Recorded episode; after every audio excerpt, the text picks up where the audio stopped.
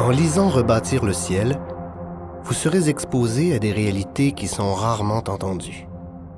Certaines personnes qui ont participé au projet ont même affirmé qu'elles n'avaient jamais eu l'occasion de se raconter de la sorte avec leur famille et leurs amis.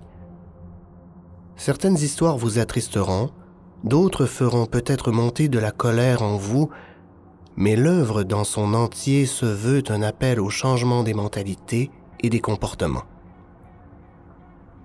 Si vous vous demandez comment agir pour créer plus de justice, pour que notre société soit plus équitable, plus inclusive, nous vous proposons quelques actions qui feront une différence. N'oubliez cependant pas que la qualité de vos actions se mesure avant tout par la qualité de votre écoute. D'abord, affichez nos couleurs. Que ce soit dans vos bureaux, votre site web ou dans vos communiqués de presse, n'hésitez pas à introduire le drapeau de la communauté ou à souligner que votre organisation soutient les personnes de la diversité sexuelle et de la pluralité de genre. Oui, cela risque de provoquer des discussions dans votre équipe, mais elles sont nécessaires pour avancer. Plus il y aura d'organisations dans la région qui soutiendront clairement notre communauté, plus les personnes qui tiennent des propos homophobes, transphobes et queerphobes devront réaliser que leur discours est problématique et inacceptable. S'il y a des personnes de notre communauté dans votre organisation, vous pouvez, en collaboration avec elles, souligner leur travail comme on le fait par exemple en mars en offrant une vitrine aux femmes lors de la Journée internationale des droits des femmes. Vous pouvez le faire le 17 mai, Journée internationale contre l'homophobie, la transphobie et la biphobie, ou durant le mois de juin qui est devenu le mois de la fierté partout dans le monde.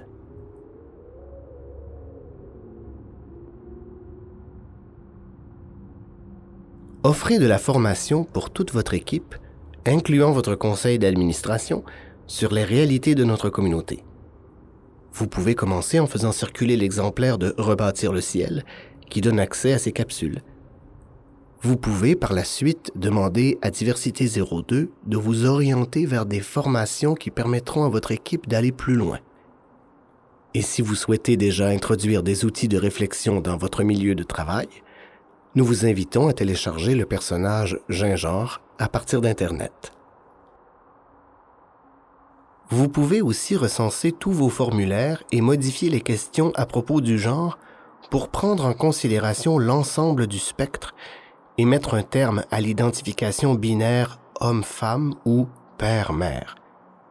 Il y a différentes formules qu'il vous sera aisé de trouver sur Internet et vous pouvez vous tourner vers les ressources déjà citées pour vous accompagner dans cette amélioration. Vous pouvez faire la même chose avec vos communications. Si vous utilisez des formules comme Madame, Monsieur, pensez à transformer cette pratique pour une écriture épicène ou inclusive. Là encore, vous trouverez d'excellents guides sur le web. Enfin, de la même façon que vous ne pouvez deviner le prénom d'une personne et qu'en vous présentant vous donnez d'emblée le vôtre, ne présupposez pas du prénom personnel utilisé par la personne que vous rencontrez. Dites ⁇ Je m'appelle Luc et j'utilise le pronom il ⁇ ou Marthe et j'utilise le pronom elle. Cela indiquera à la personne à qui vous vous adressez que vous êtes consciente de la diversité, que la communication sera nécessairement inclusive et qu'il est possible de vous répondre en disant ⁇ Je m'appelle Marc et j'utilise les pronoms il, elle et elle ⁇ ou ⁇ Je m'appelle Stella et j'utilise le pronom il ⁇ Faites de même sur les plateformes de visioconférence ou dans votre signature électronique. Inscrivez votre prénom et votre nom et le ou les pronoms que vous utilisez entre parenthèses. Si on vous pose des questions, n'ayez pas peur d'expliquer les raisons qui vous amènent à adopter cette pratique. Soulignez qu'elle n'a pas comme but d'exclure l'utilisation du il ou du elle chez les personnes qui le souhaitent, mais simplement d'inclure celles qui ne s'y reconnaissent pas. Et rappelez-vous, la langue n'est pas une science dure et exacte, c'est un produit, une convention que les êtres humains ont créée pour communiquer. Depuis le début du langage, la langue n'a cessé de se modifier pour rendre compte, avec de plus en plus de richesse et de nuances, de nos réalités.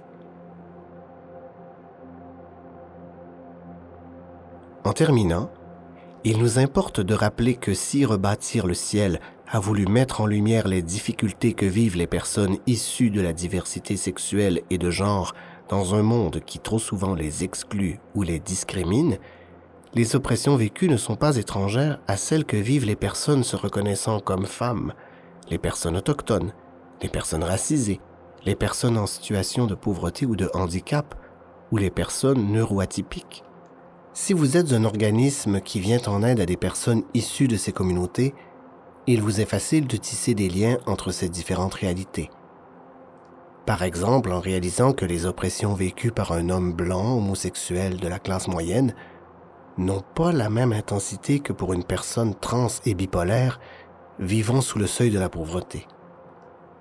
Réfléchir et s'allier de façon intersectionnelle reste encore la meilleure posture pour offrir des services d'une grande humanité et produire des alliances amenant les personnes au pouvoir à en faire tout autant.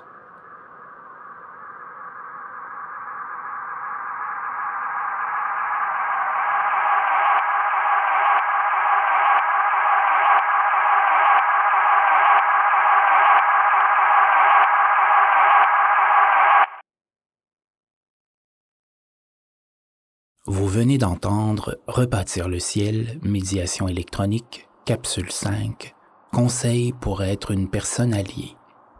Voix, Christian Ouellet, texte, Michel Lemelin, prise de son, Thierry Lambert de Canopée Média. Son, montage et réalisation, Jean-François Bourbeau. Visuel, Critérium. Une production d'Hyperfluide. Rebâtir le ciel est une œuvre co-créée par Simon Aymon et Michel Lemelin avec le soutien de l'organisme Diversité 02. Chaque capsule est produite grâce au soutien du Conseil des arts et des lettres du Québec, de Culture Saguenay-Lac-Saint-Jean, de la MRC Lac-Saint-Jean-Est et de la ville d'Alma.